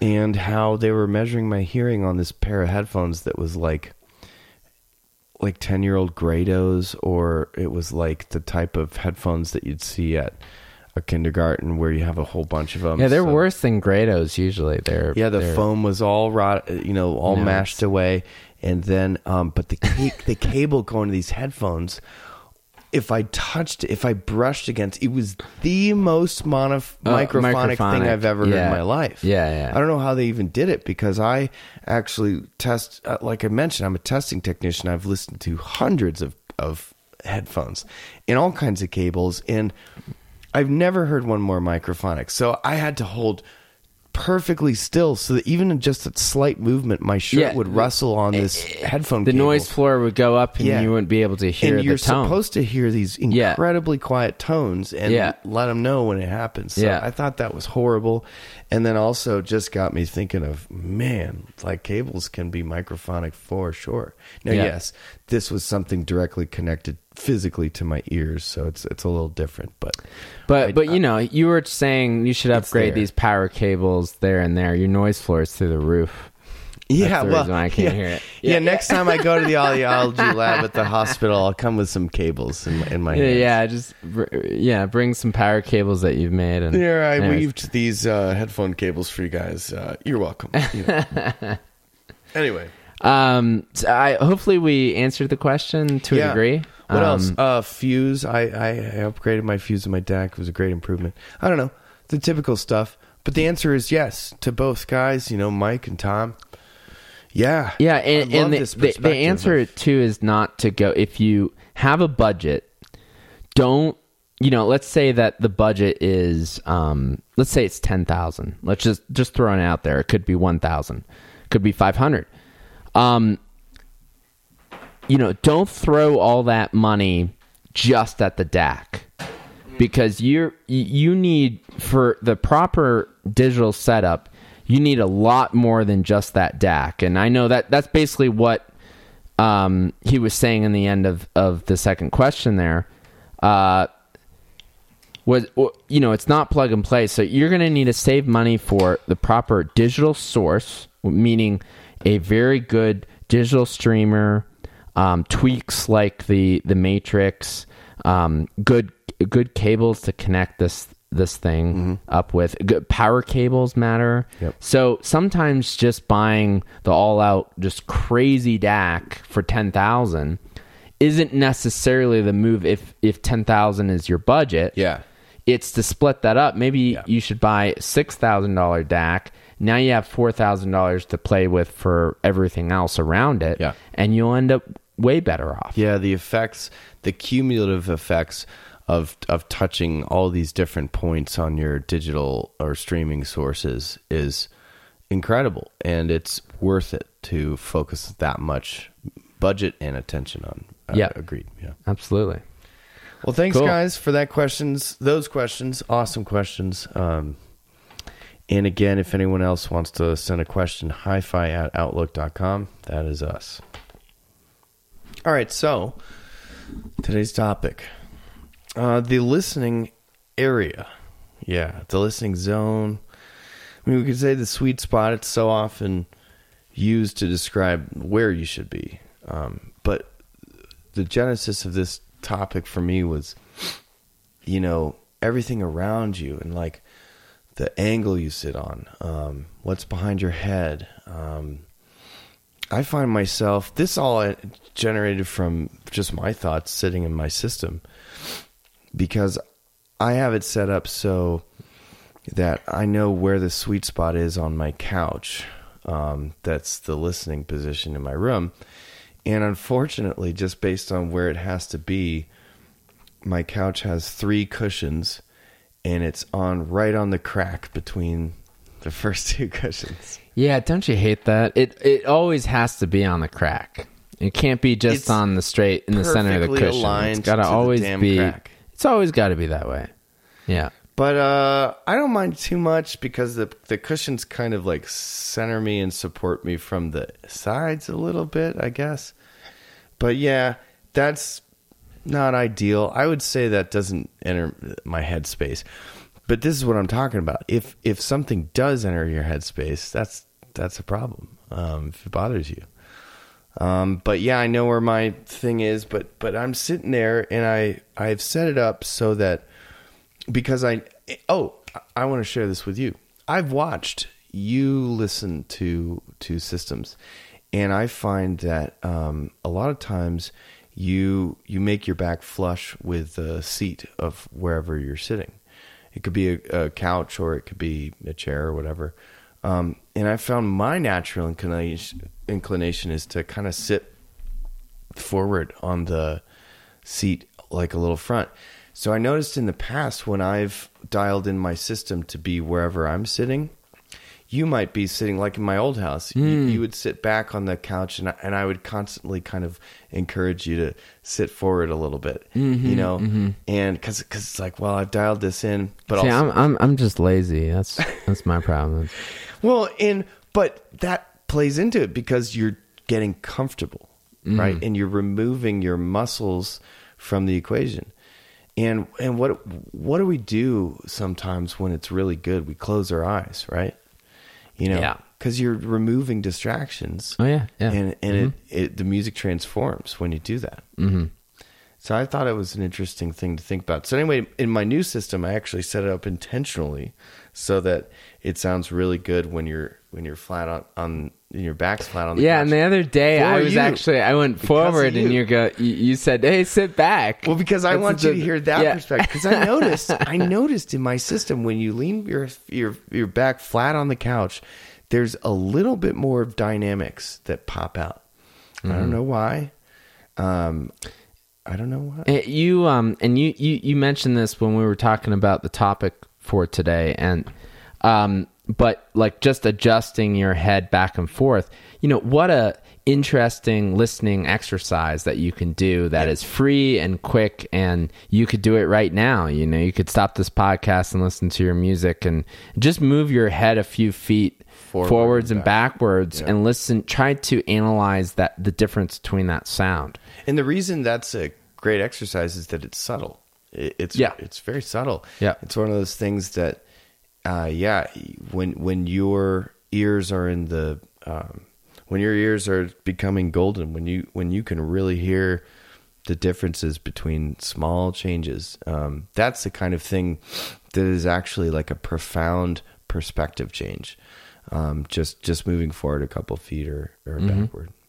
Now, now let, let talk about listing positions. Like, for instance, someone is choosing to build a room or set up a room that is quite large, where you have multiple options. Um, you would uh, prefer uh, the listing position to be somewhat off of the back wall, Well, usually. Absolutely, yeah. So when we talk about what's behind you, that's as important as what's in front of you. And you and I have talked about that in the past. You've said that if you're far away enough from that back wall, you can consider diffusion for that back You wall. you can, and it's highly recommended. But Yeah. if you're really close to the back wall, and, and this is true actually in your listening room right now, you can have your head resting on the back of uh on an absorber. Yeah. And it does the job. Like It does. Yeah. It does. And and as long as you don't have it's very specific down to the room. Um probably the the den, which is the room that you're referring to right now with the Sashas, that room I think suffers a little bit more from the the standard situation where if you're right on that back wall that you're going to get some sort of uh, Yeah. bass reinforcement and there's going to be a node sitting there um, in Yeah. in the larger room because I have this huge opening. There's like a kitchen that opens up into that room. Yeah. that there's not an actual boundary there. And so I don't hear it as as much in the larger room as far as being my couch is basically against the wall in that room too. And then and then in the den though, because it's more of an average room, it's a kind of a rectangular shaped room um, with with standard boundaries uh, being being on the you know right against the back wall isn't really ideal usually well, you know no, you, you kind of want to be off a little bit actually looking at your exact room uh, the absorber is in front of a window so really mm-hmm. behind your head would be a window and if you think about a window is a tensioned piece of very thin rigid material mm-hmm. so that is a, you know a resonator you know oh and sure. they they move trust me i yeah. hear them yeah. So so having the absorber there um, is a really smart idea because it really does. It's not the type of room where you can pull this couch away from the wall. Yeah. Um, because visually just wreck it. And how many people are in that situation? Look, we all have to live with other people. We can't make a yeah. rat's nest yeah. of our of our houses, you know. And yep, there there are some dedicated listing rooms where you can choose your listing position, so you could start to yeah you you could start to you know choose different uh, distances off their back Physically wall, distance yourself, and and yeah. listen listen to all those differences. Um, but uh, but in most uh, situations, you know, these aren't uh, we don't get to choose exactly yeah. the setup. It's kind of given to us, and then we're like, okay, how do I optimize that? And this subtle listening that we were talking about with the, the differences between head forward and head backward by just a couple feet, this kind of um, fine listening comes greatly into play when it comes to once you've uh, treated the room to a degree. Uh, there still may be treatments that that are necessary from the listening position that you can only I mean, you can look at the room theoretically and say, I probably need to absorb here and I probably need to absorb here. But for example, my new listening room, the way it's set up is the closest boundary to me besides the wall that's behind my head, but which I've explained is a triangle shape because it's the stairs that go up behind me. Um, but the closest boundary is the left wall it's a partial wall and then and then a giant opening leads into the dining room but it's a partial wall. So actually with a lot of uh, very very intense focused listening with no treatment i can actually kind of hear the presence of that wall. It's hard to explain but i experienced this in my old place where i had a wall nearby and i had to do a bunch of treatment to try to take that wall out of it. I just I, when i'm hearing for openness. I'm listening for openness, and I hear something a little closed on the right, on the left side, mm-hmm. right, mm-hmm. and that's with my ears closed or eyes closed. That's with full focus on what I'm hearing, and um, I can hear it from that from that listening position. I need to treat that, you know. So, um, I don't know. We always go back to to use your ears. If there's anything we can always encourage people to do is exercises to train your ears to to get into this level of shape where you can you can uh, use them as a tool to to kind of help develop your listening spot. Yeah. Yeah, so distance off the back wall. Let's talk about uh, height. You know, um, you get a couch, and it's just it's what you have. Um, yeah. So, um, yeah, height is very important. Um, it does depend on the type of speaker that you have. Yeah. Why? Um, in, in, in what way? Uh, well, that speakers have uh, lobing patterns. So that's basically the dispersion down to each individual driver and how how it covers a certain range. Uh, usually, in this topic that we're talking about, vertically, we're talking here. Um, the MTMs have a more symmetric lobing pattern mm-hmm. than mm-hmm. uh, a TM design. Right. And a uh, a coax design would also have a, a pretty symmetric lobing pattern as well. Um, so you know the uh, the MTM, you know, you might be able to get away with a little bit more vertical mm. um, displacement off of it.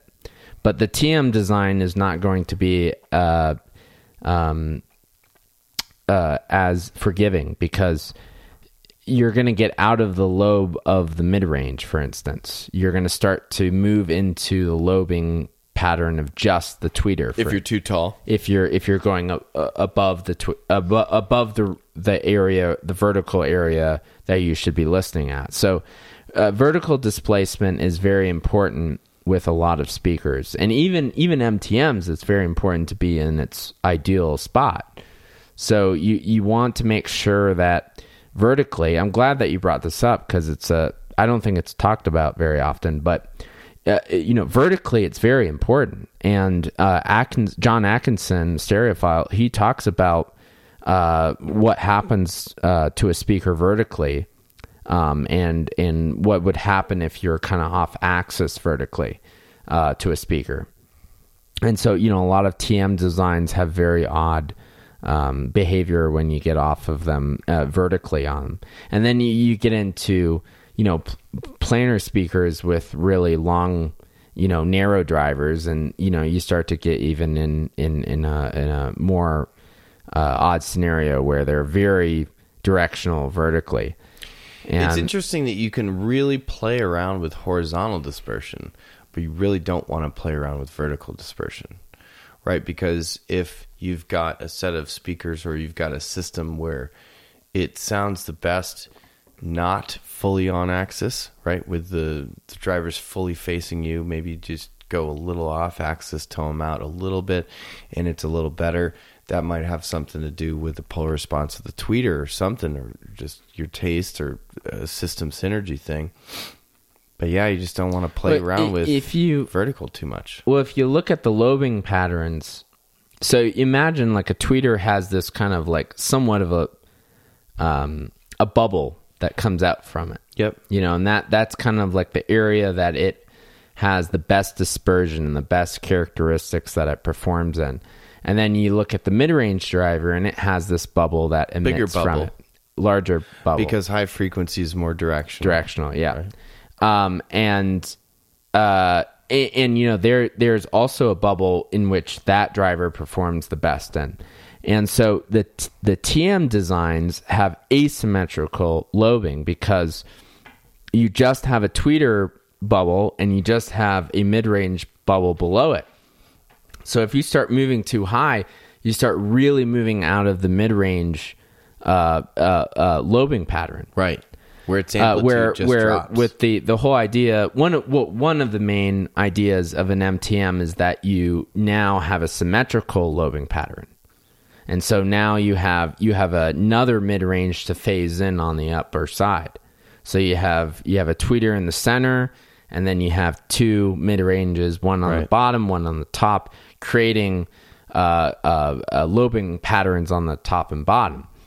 And so, um, so you know, it, essentially, to just sum it up, it's that your uh, your speaker depends. It depends on your speaker yeah. about, uh, about you know how critical your height and, is, and, and where the height, the optimal height should be. Right. Yeah, but you should play around with this, and also, uh, you know, manufacturers may have recommendations of where the, the exact height right. that you sh- your ear should be at. You know, right. whether it's uh, you know thirty six inches or whatever it is. And this isn't be... something that people naturally think about. So it, yeah, it, I I think a lot of people out there listening can have an opportunity to experiment. Yep. So we but, think we think uh, horizontally a lot of times. You know, we're working yeah. about toe in, which is right, horizontal dispersion. Working about trying to get in between the speakers. That's horizontal dispersion. Um, and we're not really focused that much on on the um, vertical dispersion, but uh, there are tweaks. Um, uh, you I was know, just tweak, about to ask tweak Taylor. What can you do? If yeah. it's if it's like, I guess the same would be f- true for a couch or a chair.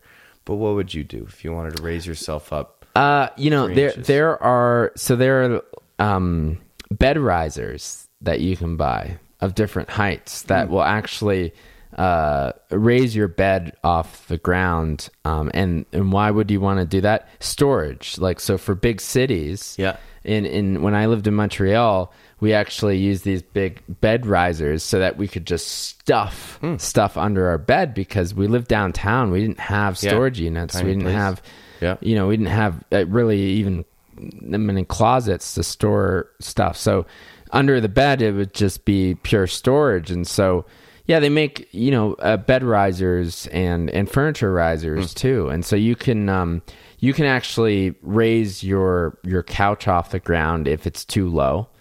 Um, and then the other way, you can raise your speakers off the ground if you're tall, you know. So you need to factor your height in this too. Like if you're far above, you know, average in height, you know, six, you know, six plus feet, you're, you know, you need to probably take that in consideration. Yeah, yeah. That the the speakers were designed for, um, for you know, a certain sitting position of a, a certain couch that was a certain height Right, right, right. of of someone that was probably you know five ten ish, or or five five eight to five ten ish, you know. And so if you're six four, you're going to be, you know, probably on the high side, Yeah, of it. yeah, so you got to right. take in consideration with your ear height. Yeah, right. it's important. Hmm.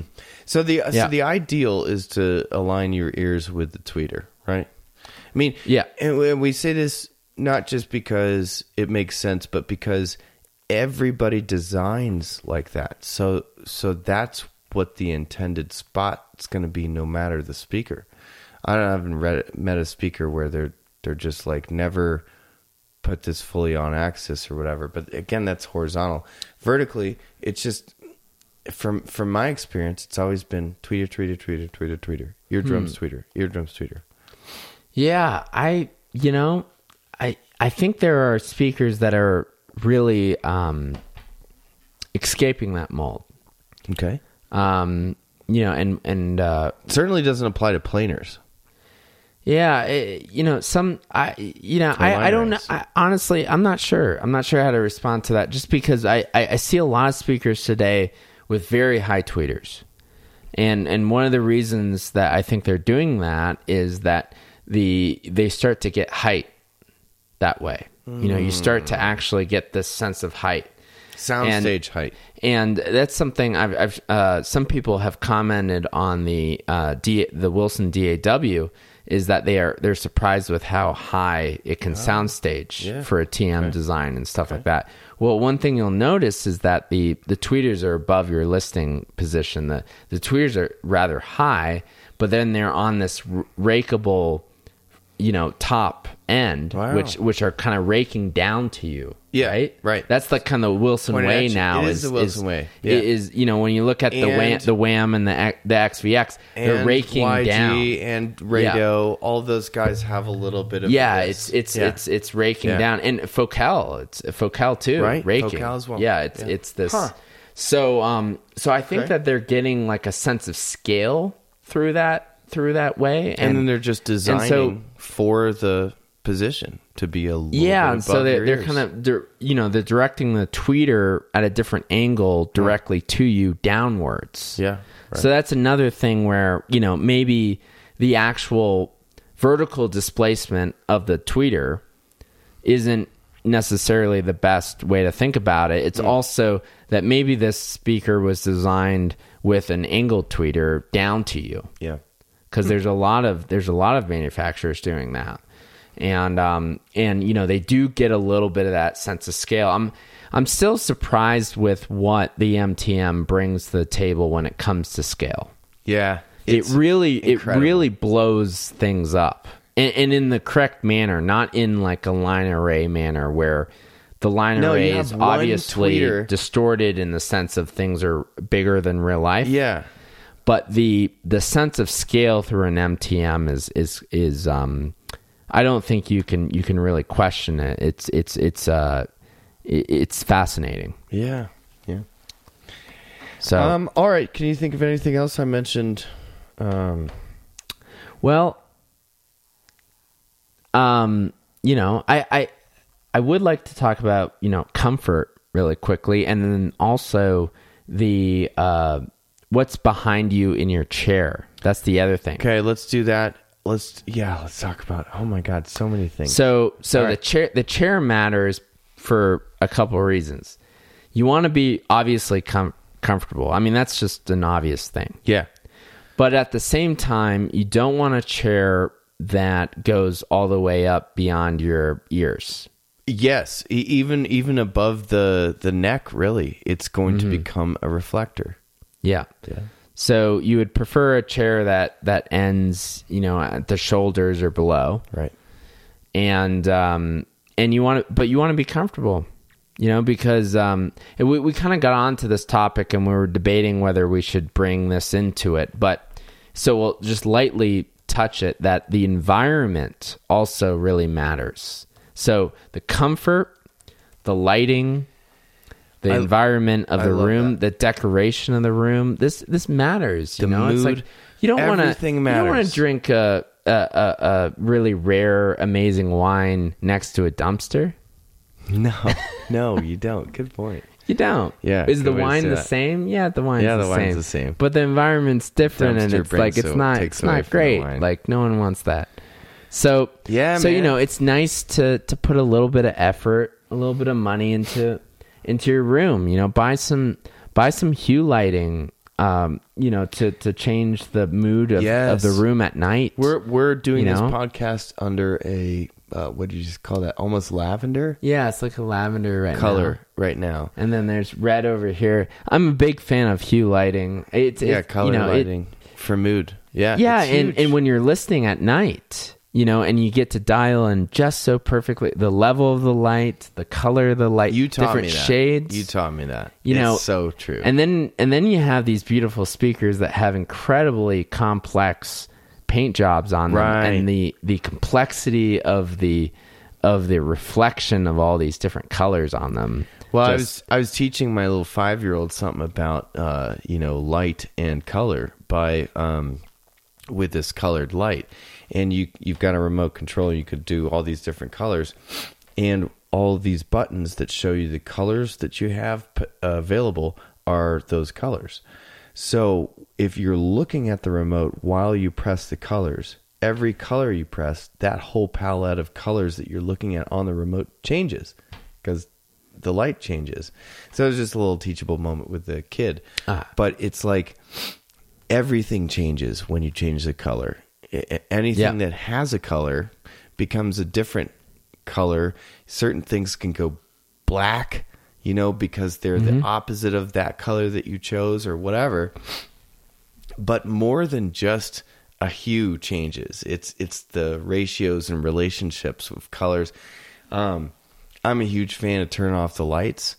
So I, I like have my system and I and I have a certain light setup that you know like I know if I turn on this light in the other room I, I can see just enough uh, in in this room to know how to adjust you know to see the remote find the remote or my iPad or whatever I cannot listen to music with my iPad I can't focus on it with my iPad cover like open Oh, yeah, on yeah, yeah. so after I choose music, I have to close the iPad because it's just a distraction. It's this bright LED light that's probably blue based that's just really cranking. And um, in all of these, just any any type of distraction, if you remove that distraction, you really enjoy the result. It's just amazing what uh, focus and, and enjoyment you can have from removing your distractions at the listening position.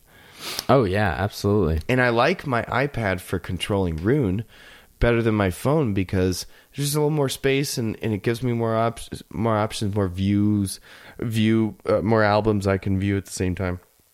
It's all kinds of stuff that's um, that's great, but there's man that light source is just terrible when I want to focus. So I turn it off. Oh yeah, it is. All right, so so in conclusion, um, if your options are limited in your room and you're right up against the wall, um, please absorb that back wall right behind you. Yep. With with proper uh, absorption panels, you can go to, you know, uh, there's uh, ATS acoustics. Um, I like to man- make my own, Many other you can make your own. You can you can buy Corning insulation. You can make your own uh, uh, absorbers for cheap.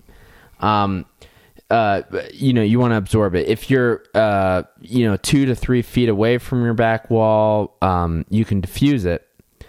Or a Um, mixture of diffusion and absorption. I always like that. you can too. you can try that as well. Um, depending on how ambient your room is, like if you feel like it's Yeah. too live, already, you can put some absorption in there. If you feel like you, you already have, like, for instance, carpeted floors and the room is kind of, it's not really that live of room, it just kind of has some slap echo, you might want to just think about diffusion. Mm-hmm.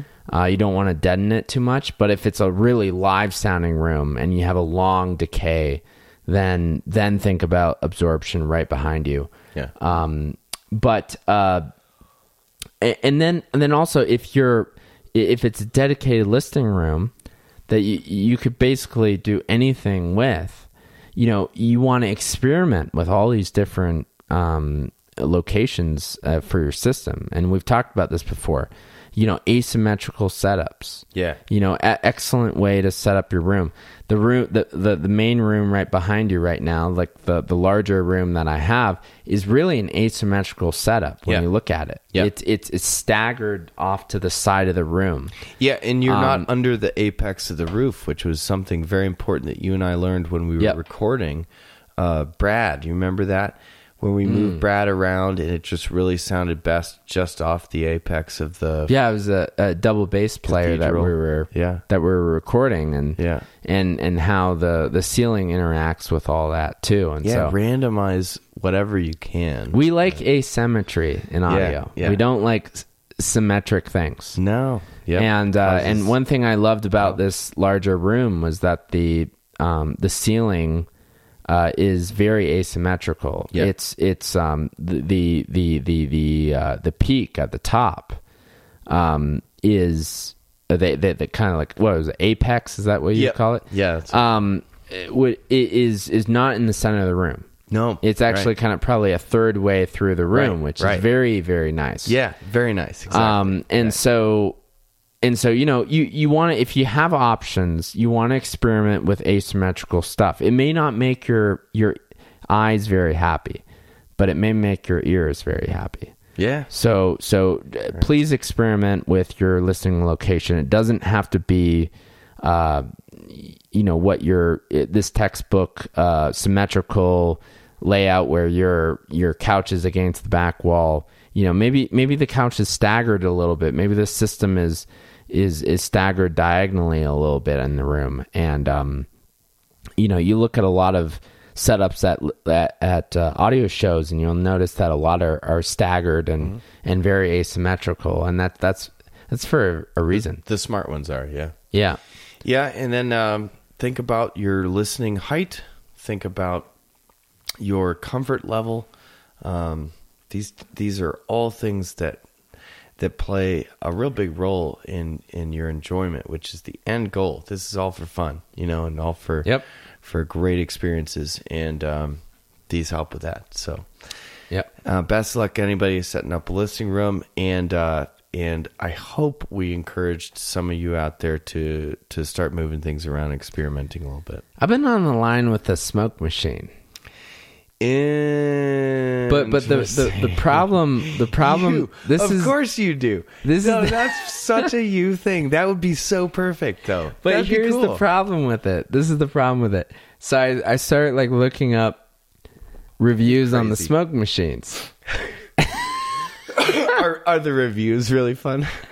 Well, no, it's that basically my main question was does it leave a residue on things? yeah, right because because I, you know smell? having a, you know a, a expensive record collection and also nice speakers and stuff with a finish on them that's really nice you know i don't want a residue on things If you ever been in an Right? old music venue, you can pretty much smell the smoke when you go in there. If there's something chalky about it, I don't even know what it's made of, but it's but just something. uh, something makes me just want to override it and say you know what the hell the smoke machine's gonna be worth Not it. only am I, of course, you need to do this, but when when are you going to do this? Is it going to be like tomorrow?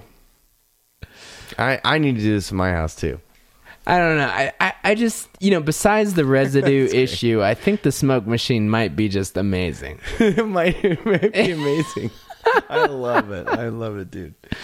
All right. Anyways. Well, we'll report back on our findings. Yeah, yeah. Maybe there'll be a added to it. tweak in the. Uh, it'll be a topic in the future as a smoke machine topic. All right. But let's move on to our topic of, Album of the week. yes. uh, this one comes from a trio of guys. Um, this is a brand new one. Uh, just came out. Uh, oh, I'm sorry. Uh, it's new to me. It was released September 15th, 2020. I think it's new to Qobuz. So a lot of the new releases that I go off are based on, you know, the Qobuz releases or title. Um, and today I saw a bunch of uh, Bill Evans stuff in there. So sometimes you see like remasters, they'll do them in batches, or or like they'll they'll buy a few titles from an old library. So you'll see some old artists with like a few things. There was like two or three Bill Evans things in there, which is cool. But I noticed this one. I won't I won't be dishonest and say that the, the name of the album didn't draw my attention right away. But apparently, essentially, this is an album that is a it's a it's like an avant-garde jazz send-up of Richard Wagner, the famous German classical composer. And um, the title of this one is called Dick Wag, which I guess is just Richard Wagner and a and a short short uh, phrase for that. But it almost gets you immediately into the mind space of like, okay, this is an irreverent send up here, and then you're looking at the album art, and it's very mind, it's fully Monty Python, and um, it's three guys: Fred Thomas, uh, Ewan Bleach, or uh, I hope that's how you pronounce that name, and uh, Benoit uh, Del Becco. And it's three guys that are reimagining Wagner hits, I guess you could say. I mean, you've even got uh, the wedding march in here Yeah, yeah. but but yeah, they but yeah. they but they made it this is my favorite track by the way but they made it uh minor key and called it wedding death march and it's stupefying it's so cool um the reason this album is our recommendation of the week is not just because it's a, a wildly creative artistic endeavor to take Wagner and reimagine it as you know I guess this is jazz these are jazz players but it's such just music it's like just taking classical and and totally messing it up in such a great sounding way all of that aside this is one of the best recordings I've ever heard as well. You know, it's just stupid. Um, so it kicked Yeah. me on my ass today. I, I told you it's got to be it. We've been Yeah. listening to it all day. What do you think? um that the uh you know there's a directness about the sound Yeah. where I- you know it like kind of boils down to and some people will understand this some people you, you may not it may it, you know you may not know what i'm talking about but you, you listen to a stereo system and you kind of know what component has gone wrong in it Oh, okay. you know you can almost dissect it Well, I've You heard this- you before been like, are those new cables? Because that's a that's a cable sound. You know. yeah Like, you know they're like kinda- we we can kind of dissect Yeah. into into exactly what the contribution what, is yeah, for each thing. Yeah, and what this sounds like is is a very great signal path that is not overly complex, but they have everything they need to have. And what I mean by that is is that you know Duncan and I have learned this. Um, you know, compressions uh, is is normally necessary, and so you know you have compressors and you have you have to have a mixer because you have to get levels right. You have to mix the damn thing. Um, but at the same time, you want to you know there is a another element which I think a lot of um, the pro audio guys don't think as much about, which is keeping the signal path um, as low as distortion as possible. Yeah. And there is something there's something about the signal path that they have in this that is correct, where the leading edge transients and and the directness of sound is the way I would put it. Um, is is correct, and and Yeah. it's and it's digital done right. That is the way I'll put it. There's a moment on Wedding Death March track number two um, where the piano starts soloing, where he's holding notes, and it's just normal piano, sustain, high notes, hold it. And it happens so many times in so many other records. But in this one, those notes decay just like a real piano. I mean, it lasts, and it's just a couple of notes that he holds. And I meant to point it out to you when we were listening here, and I forgot. But there's a couple of moments which to show you that purity of of recording chain. Um, when you get such a sense of the of the size of the room they're recording in, because all of those like fine little you know, signal details are not lost. They're still there. So yeah, for digital recording, just stuck out to me like a sore thumb. Man, this thing is killer. This is like a direct to disc vinyl on digital, you know. Killer. Which which we're getting there. We're approaching it. Um, yeah, with, uh, PS Audio, we just released a um an album uh, by a band called the uh, Fox Feathers, Fox Feather, yeah. and Local band. and it has a lot of those characteristics too. So we're we're starting to dip into that um that level of transparency. Yeah. Um, Yeah. you know, where it's possible you you need your priorities set the right way. Well, what I what I found was that, or this is my take on what makes direct to disc so special, is is besides a really short signal path and usually very simple compressors, and they've just kind of done, you know, the minimum that they needed to do in the signal path to make that setup work, is that um, a lot of digital recording systems have such a long signal path that can kind of almost uh, have a, a tape effect of kind of like rounding off the transients Yeah. from live music. And uh, we, we've done experiments where we run it through a really high end uh, mixing console and then listen to uh, the result of it going through a mixing console versus it just being the digital ver- uh, master uh, that was originally there. Yeah. Um, and what we found was that the the, the mixing console, even though it's it was uh, a super high end Studer, you know, uh, mixing console, it really had this almost tape effect of of like kind of this compression itself of rounding off the transients. Yeah.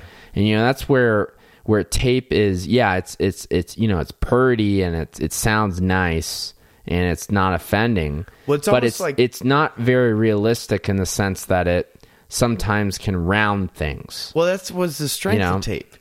You Yeah, know? yeah, yeah, And yeah, that's yeah, why yeah. people pushed their levels into the Yeah, yeah, red zone. Yeah, yeah, because it starts. The compression is is is you know pretty sounding. Yeah, So I had a, I have a coworker, uh, Peter, who was uh, talking to me about a, a Neve console, just like uh, an all-out assault on state-of-the-art digital, w- right back at the beginning of the digital era, and how like they built into this thing so much headroom that it was absolutely, absolutely impossible to clip it. Um, they built just in, in gobs of headroom into this thing, and which means it would have to be probably discreet. uh, from what I understand, it was. From what I understand, Yeah. it was obnoxiously expensive. Yeah, You know, half million dollars type type of Yeah. expensive. Um, but um, yeah, man. I mean, th- that was intentional uh, to to a degree. You know, the tape saturation is a thing. Yeah, it and is here in. Mm-hmm. the digital age, we have such a potential for We purity. Oh, we do, and- we and- do, and we for do. making that get reaching Yeah. that that, that direct to disc. And, and Um, we, we we talk about how a lot of times those options actually end up backstabbing you. Yes, because because uh, right? you know um, recording engineers and and mastering engineers there's too many knobs there's too many signal paths there's too many devices where you can get yourself in trouble Yeah, man.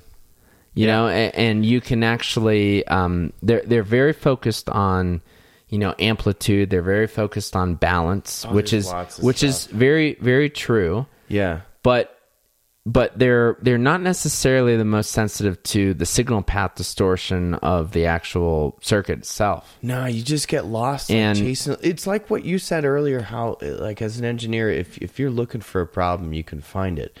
If you're looking for something to touch with a plugin on a recording, you can find it, and you can find a plugin that can touch something, and then it's like, it's almost like, as you learn about what the re- what the plugin can do, then you go looking mentally for that problem in your recording, and you just slot it in, just like because let's do this you know? There's there's um plugins called transient shapers that actually exaggerate the effect of a transient so that it that so that in your process of smearing all those transients because you've got layers of tracks you've got mistimed stuff with phase problems. You've got all kinds of phase problems based on mics. Then you can bring it all back by accentuating these transients artificially. I see. And what it does is it recognizes the transients, then gives them a little spike, and then brings it back down right after, right? So it just mm-hmm. accentuates that transient. But how linear is that? And so, anyway, that is one tool. And we're talking about you can then do all these different plugins. Let's do a stereo width enhancer. You know, why not? Well, don't because it messes with the phase. But yeah, let's do it because it's ostensibly fixing the phase. Like it's just mind numbing how many things you can get into that'll lead you astray Yeah. in the digital recording era. Yeah. yeah. So uh, bravo, So what man, song? to these What guys. song would you start out on this? Wedding Death What- March Okay, is my favorite. I like Um, Prelude. Prelude. Just you sold me on that. That is so beautiful, especially toward the end. And then you were shocked off of your pants when track four starts. Yeah, yeah. Fafnir the Giant, which is an awesome track on its own. Yeah. Shepherd's Lament is incredible. I mean, this is this is an album that all of you need to know about. So here we go. It's called Dick Wag, a tribute to Richard Richard Wagner, um, by Fred Thomas, Ewan Bleach, Bleach. I don't know how to pronounce that, but and then Bel, Benoit uh, Delbecq. Um, as always, we're going to have this on our website, and uh, our website is www.thehifipodcast.net, and uh, it'll be on the front page there, but it'll also live on our albums page, so you can um, get a link to that. I'll link to the Bandcamp for this, and um, yeah, it's it's just an incredible album, and and can't wait for all of y'all to hear it and uh, hear some feedback um, from from those who it really uh, connects with. All right, well, with that, uh, man, this has been a good one. This was fun. Uh, hope y'all enjoyed. Um, this has been another episode of the Hi-Fi Podcast with Darren and Duncan. I'm Duncan. I'm Darren. I'll catch you next week. See you. Bye. The Hi Fi Podcast with Darren and Duncan is produced by Darren Myers and Duncan Taylor and is copyright 2020 of Slope Productions. The intro and outro music is provided by Denver's Color Red Studios and features the song Bangs by the band Many Colors.